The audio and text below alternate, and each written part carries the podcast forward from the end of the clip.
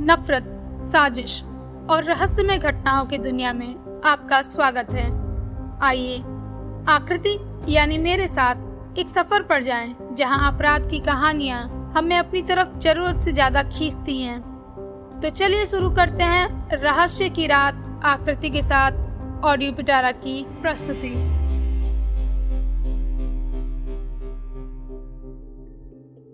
जीत की दादू से अस्वी के बारे में कुछ चीज़ें बताने के बाद उसकी आँखें नम हो गई थीं और उसका मन भारी हो गया था। इसलिए वो वहाँ से उठकर अपने कमरे में आ गया।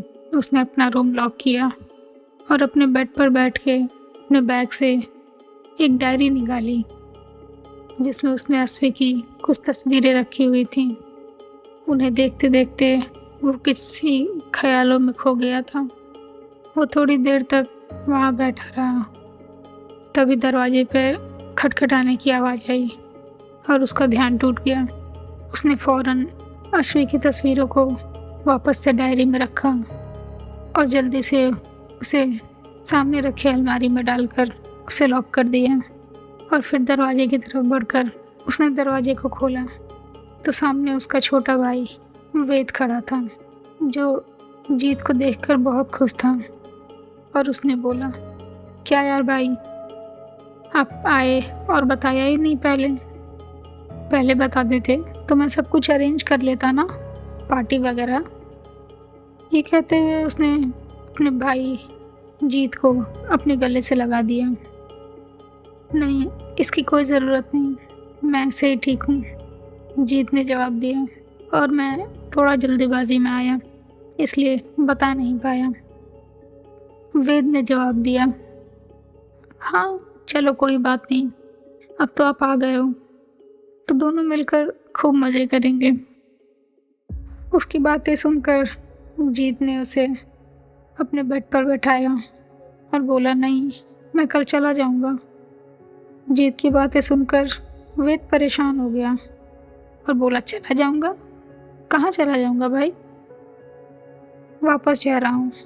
कुछ नया बिज़नेस का प्लान किया है ना तो उसे सोचना और उसके बारे में सब देखना। इसलिए वापस जा रहा हूँ।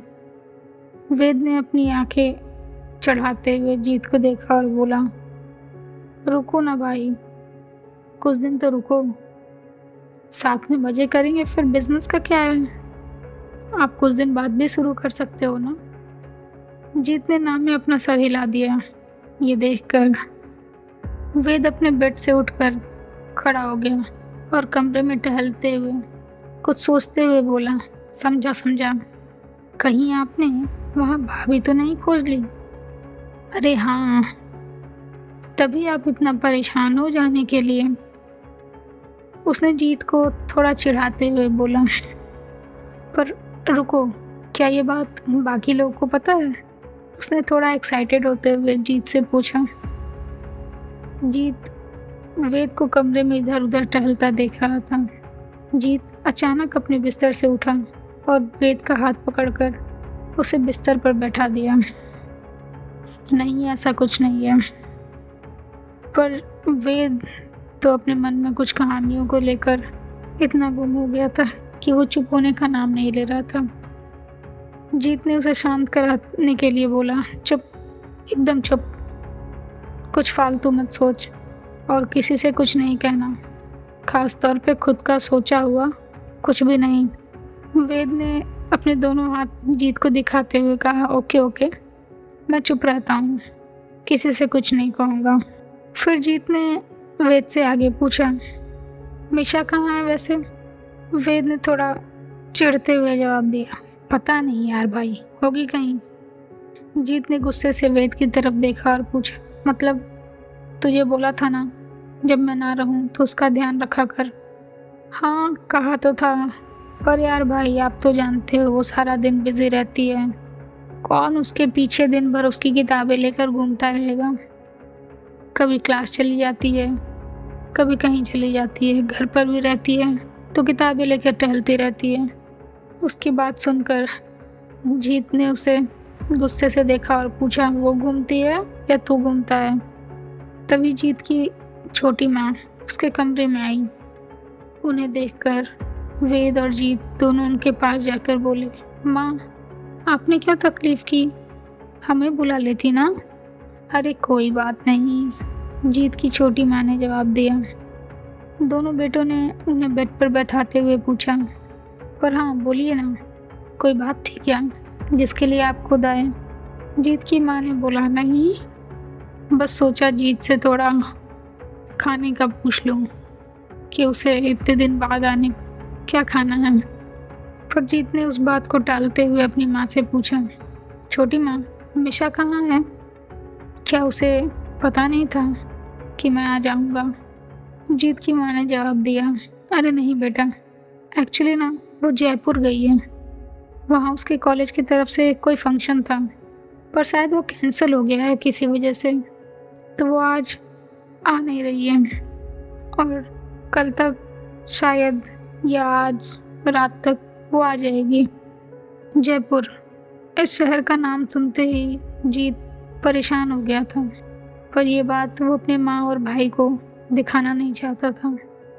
लेकिन उसने अपनी माँ से पूछा, पर आपने मुझे ये पहले क्यों नहीं बताया कि वो कहीं गई है? और वो भी जयपुर। यहाँ से दूर है ना? अरे नहीं बेटा, कोई बात नहीं। तुम्हें परेशान नहीं करना चाहती थी। इसलिए नहीं बताया। उसकी माँ ने उसे जवाब दिया। और क्या हुआ? फ़ंक्शन कैंसिल क्यों हुआ? और वो कब तक आएगी? उसने कुछ कंफर्म नहीं किया? नहीं बेटा मुझे ये नहीं पता कि फ़ंक्शन कैंसिल क्यों हुआ। बस उसने फ़ोन किया और उसने बताया कि वो वापस आ जाएगी, क्योंकि उसका फ़ंक्शन कैंसिल हो गया है।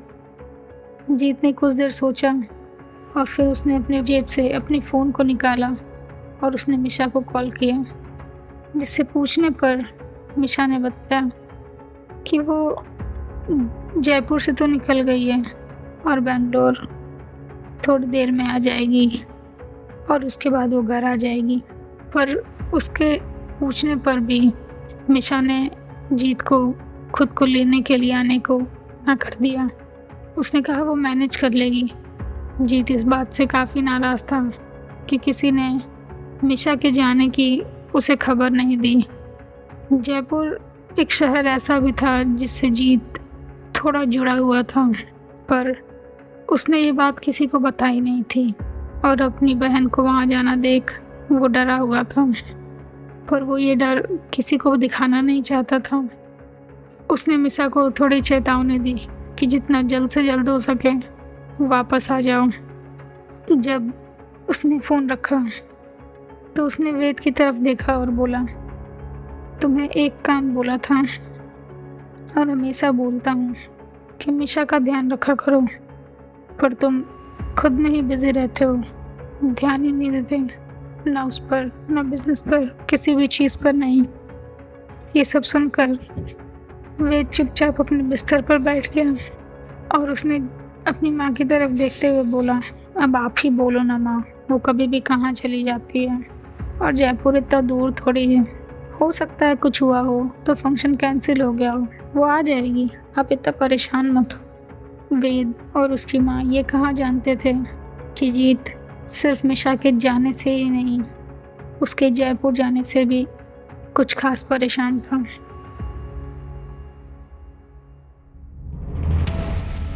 ऐसे ही सुनते रहिए रहस्य की रात आकृति के साथ सिर्फ़ ऑडियो पिटारा डॉट कॉम और सभी ऑडियो स्ट्रीमिंग प्लेटफॉर्म्स पर। धन्यवाद। ऑडियो पिटारा सुनना ज़रूरी है।